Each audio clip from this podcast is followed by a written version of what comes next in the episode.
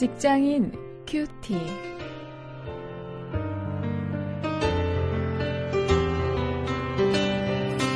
여러분 안녕하십니까? 2월 14일 오늘도 계속해서 창세기 47장 27절부터 31절 그리고 49장 29절부터 33절 이두 곳의 본문을 가지고 목적지가 있는 인생 이런 제목으로 어, 우리 삶의 목적을 한번 생각해 보도록 하겠습니다.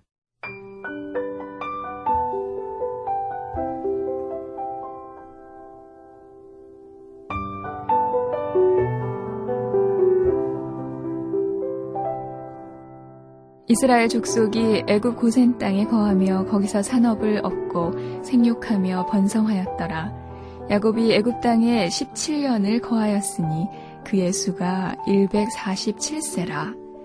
이스라엘의 죽을 기한이 가까움에 그가 그 아들 요셉을 불러 그에게 이르되 이제 내가 네게 은혜를 입었거든 청하노니 네 손을 내 환도뼈 아래 넣어서 나를 인애와 성심으로 대접하여 애굽에 장사하지 않기를 맹세하고 내가 조상들과 함께 눕거든 너는 나를 애굽에서 메어다가 선영에 장사하라. 요셉이 가로되 내가 아버지의 말씀대로 행하리이다. 야곱이 또 가로되 내게 맹세하라. 맹세하니 이스라엘이 침상머리에서 경배하니라. 그가 그들에게 명하여 가로되 내가 내 열조에게로 돌아가리니 나를 햇사람 에브론 밭에 있는 굴에 우리 부여조와 함께 장사하라. 이 굴은 가나안 땅 마무레 앞 막벨라 밭에 있는 것이라.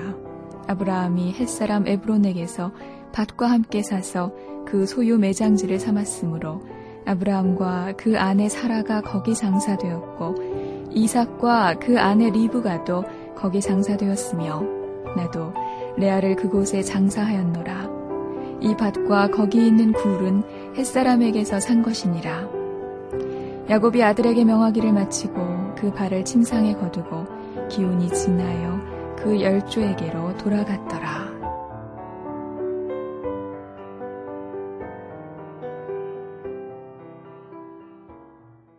(47장 27절부터 31절에) 보면 우리도 역시 가야 하는 약속의 땅에 대해서 기록을 해주고 있습니다.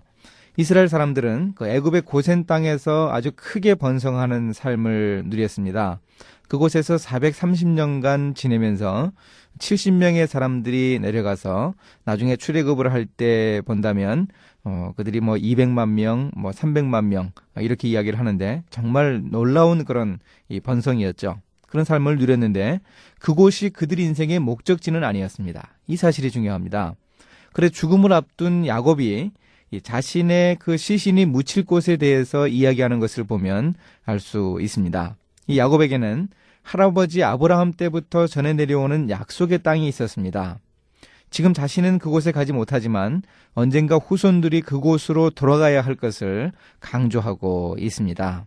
아, 이렇게 약속의 땅이 이 이스라엘 백성들에게 있었는데 그렇다면 오늘 우리가 그리워해야 할 약속의 땅은 어디입니까? 이 세상 속에서 애국과도 같은 이 세상 속에서 살아가면서 하나님의 복을 받아 살아가면서 우리가 그리워해야 할 약속의 땅은 어디입니까? 바로 우리 인생의 목적지인 천국입니다. 오늘 우리는 그 약속의 땅을 소망하면서 살고 있는가 한번 좀 우리 자신을 돌아볼 수 있어야 합니다. 이 세상이 너무 좋지 않습니까? 이 정말 어, 살아보면 살아볼수록 재미있고 즐거운 이 세상 어, 우리의 목적지가 어디인가 그것 우리가 잊고 살기에 충분하지 않습니까? 그래서 우리가 그 약속의 땅을 소망하지 않는다면 어, 잊어버린다면 큰 문제가 아닐 수 없습니다. 또 49장 29절부터 33절에 보면 그 우리가 돌아가기까지 해야 할 일에 대해서 기록을 해주고 있습니다. 야곱은 이 자신의 죽음을 가리켜서 자기 열조, 자기 조상들에게로 돌아가는 것이라 이렇게 표현을 했습니다. 어, 우리가 이 어르신들이 세상을 떠났을 때 돌아가셨다 하는 것하고 어, 그뭐 방향은 다릅니다만 그 표현은 어, 비슷합니다.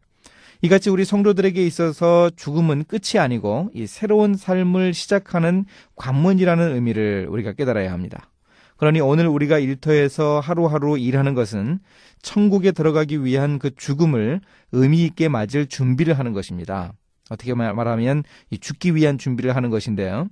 이 야곱은 자신의 죽음을 맞으면서 파란만장한 그 147년의 인생에 대해서 특히 이 직업인의 측면에서 어떤 평가를 내렸을까요? 스스로. 우리들 자신은 어떤 평가를 내릴 수 있겠습니까? 이 인생의 목적지가 분명한 사람들은 일하는 자세도 남다릅니다. 일에서 나오는 그 성과도 남다를 수밖에 없습니다. 어떻게 우리 자신이 일하고 있는가? 우리가 아, 돌아가기까지 하나님의 품에 안기기까지 해야 할 일이 어떤 것인가 다시 한번 점검해 볼 수 있기를 바랍니다. 말씀을 가지고 실전거리를 찾습니다. 이 삶의 목적지가 분명한 사람들이 보여주는 어, 독특한 일의 자세가 있어야 하겠습니다. 그것이 우리 믿지 않는 우리 동료들과는 어떻게 차별화되어야 할지 어, 그것을 한번 두 가지만 좀 적어보시기 바랍니다. 나는 인생의 목적지가 있기 때문에 목적지가 분명하기 때문에 일을 할 때에도 이렇게 해야겠다 하는 구체적인 실천 사항을 적어볼 수 있기 바랍니다. 이제 함께 기도하시겠습니다. 하나님 인생의 목적지인 천국을 바라보는 삶을 살게 하옵소서. 언제일지 모르는 그때까지 하나님이 주신 일을 잘 감당하게 하옵소서. 예수님의 이름으로 기도했습니다. 아멘.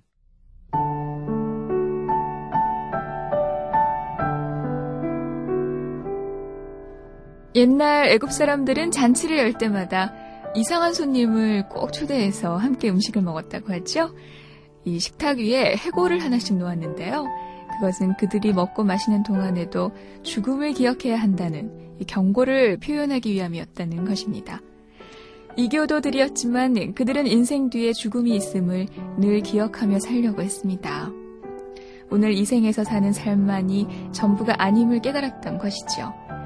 이 땅에서 인생을 즐기느라고 죽음에 대해 생각하지 못하고 하나님이 자신에게 주신 비전과 사명에는 관심 없는 삶을 산다면 삶의 목적을 잃은 것이 분명합니다. 자, 우리의 모습을 돌아봅시다.